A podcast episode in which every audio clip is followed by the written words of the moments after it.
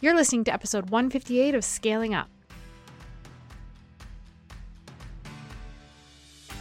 Welcome to Scaling Up. I'm your host, Elizabeth Hartke, and if you're listening to this, you're probably a maverick like me. How convenient because I literally made the show just for you. I'm a business scaling strategist that's been in the game for almost a decade now, and I'm weirdly passionate about helping impact driven entrepreneurs, business owners, brands, and go getters scale their businesses and their lives. Imagine taking your impact, your income, and your freedom of time to the levels that you can only dream about. Making your mission known to the world and mastering your business strategy so you don't have to keep on trading dollars for hours. I built two two comma businesses doing what I love, what I believe in, and a lot of that has to do with teaching you how to do the same. We drill down on strategy, but we know that it takes more than just business tactics to live the life that you envision. So we go deep on health optimization, mindset, leadership, relationships, and just being that scaled up version of you who is primed and ready to step into your purpose and peak performance. Some days I record this bad Larry from my closet to escape my three littles, and some days I'm down at my barn office on our 12 acre farm. So do me a favor, grab your notebook and a pen and your favorite bevy, and let's get to the show.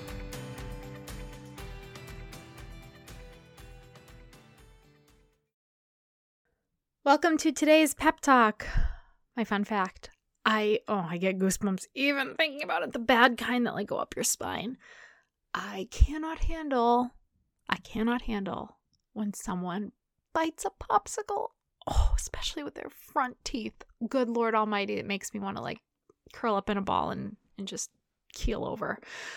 My kids do it. My husband does it just to drive me nuts. And I have to stop talking about it because I feel terrible. I'm getting the chills. So, anyway, today's pep talk is uh, I'm sharing a little story with you, and hopefully, it gives you a little perspective of either what you have currently or what you're working towards. And it might not be the exact same thing that we worked for and have achieved in our world, but it you have your own version of it. So the other day I was sitting in my office, which is on the front of the house. I have an office up at the house and then I have an office down at the barn and it's the dead of winter in Wisconsin. So I rarely trek my sorry butt down to the barn, which is like not far away, but uh, I just, it's warmer up here. So uh, I have been working from the, the main office in the house, which means my kids break in constantly and interrupt whatever it is I'm doing.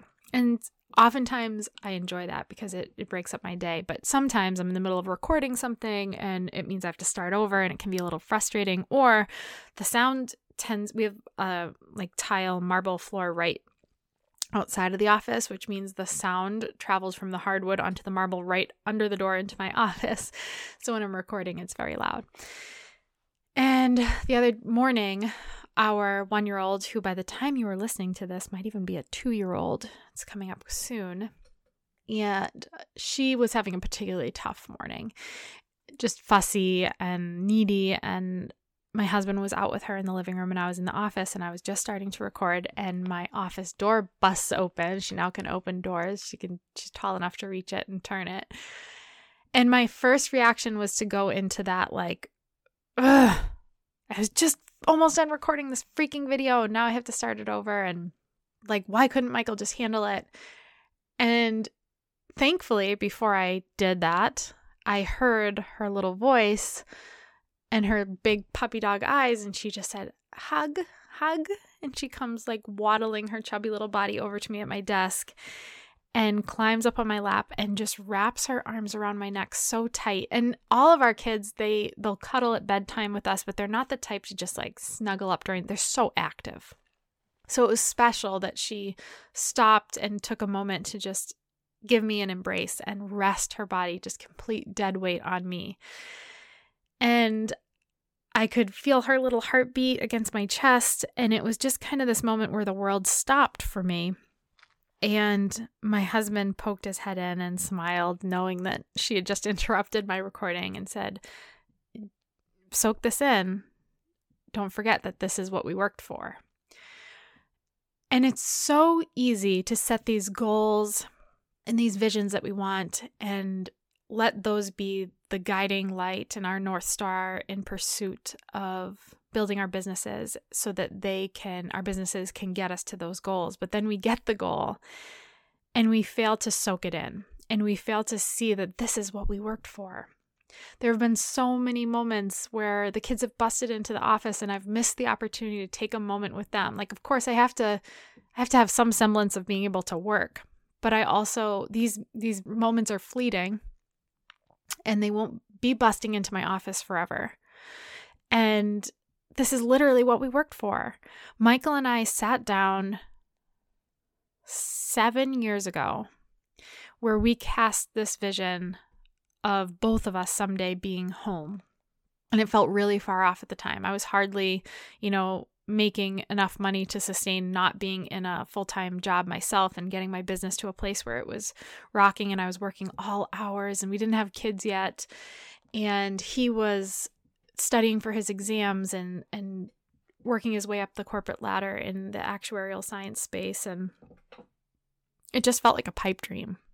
And then we had our first child and I was home, thankfully, but my husband was still going to work, and it, it, hit us how precious those moments are are and how quickly he was growing and changing and how my husband was missing so much of it because, you know, 10 hours of every day he was gone. So this is literally what we worked for, to be able to build this dream from home so that we could have these moments with our kids, so that when they wanted something as simple and little and seemingly insignificant as a hug that I could have given her an hour later when I was done, I relished the opportunity to take it in that moment when she was asking for it. It might not be that same thing for you, it might be something else. But remember what you either worked so hard for to achieve what you currently have today and find gratitude in that and don't discredit it and just move on to the next thing. Or remind yourself of what you're working so hard for and how worth it it is to you to make the sacrifices and do the things required to get to that place in your life. So hopefully that warms your heart, if nothing else. But it was a really special moment and sweet. And it was just what she needed. As soon as I gave her the hug, she hopped down and waddled her chubby little body right back out to go play. But it was just perfect. And it reminded me of what I've fought for all these years and how worth it it has been.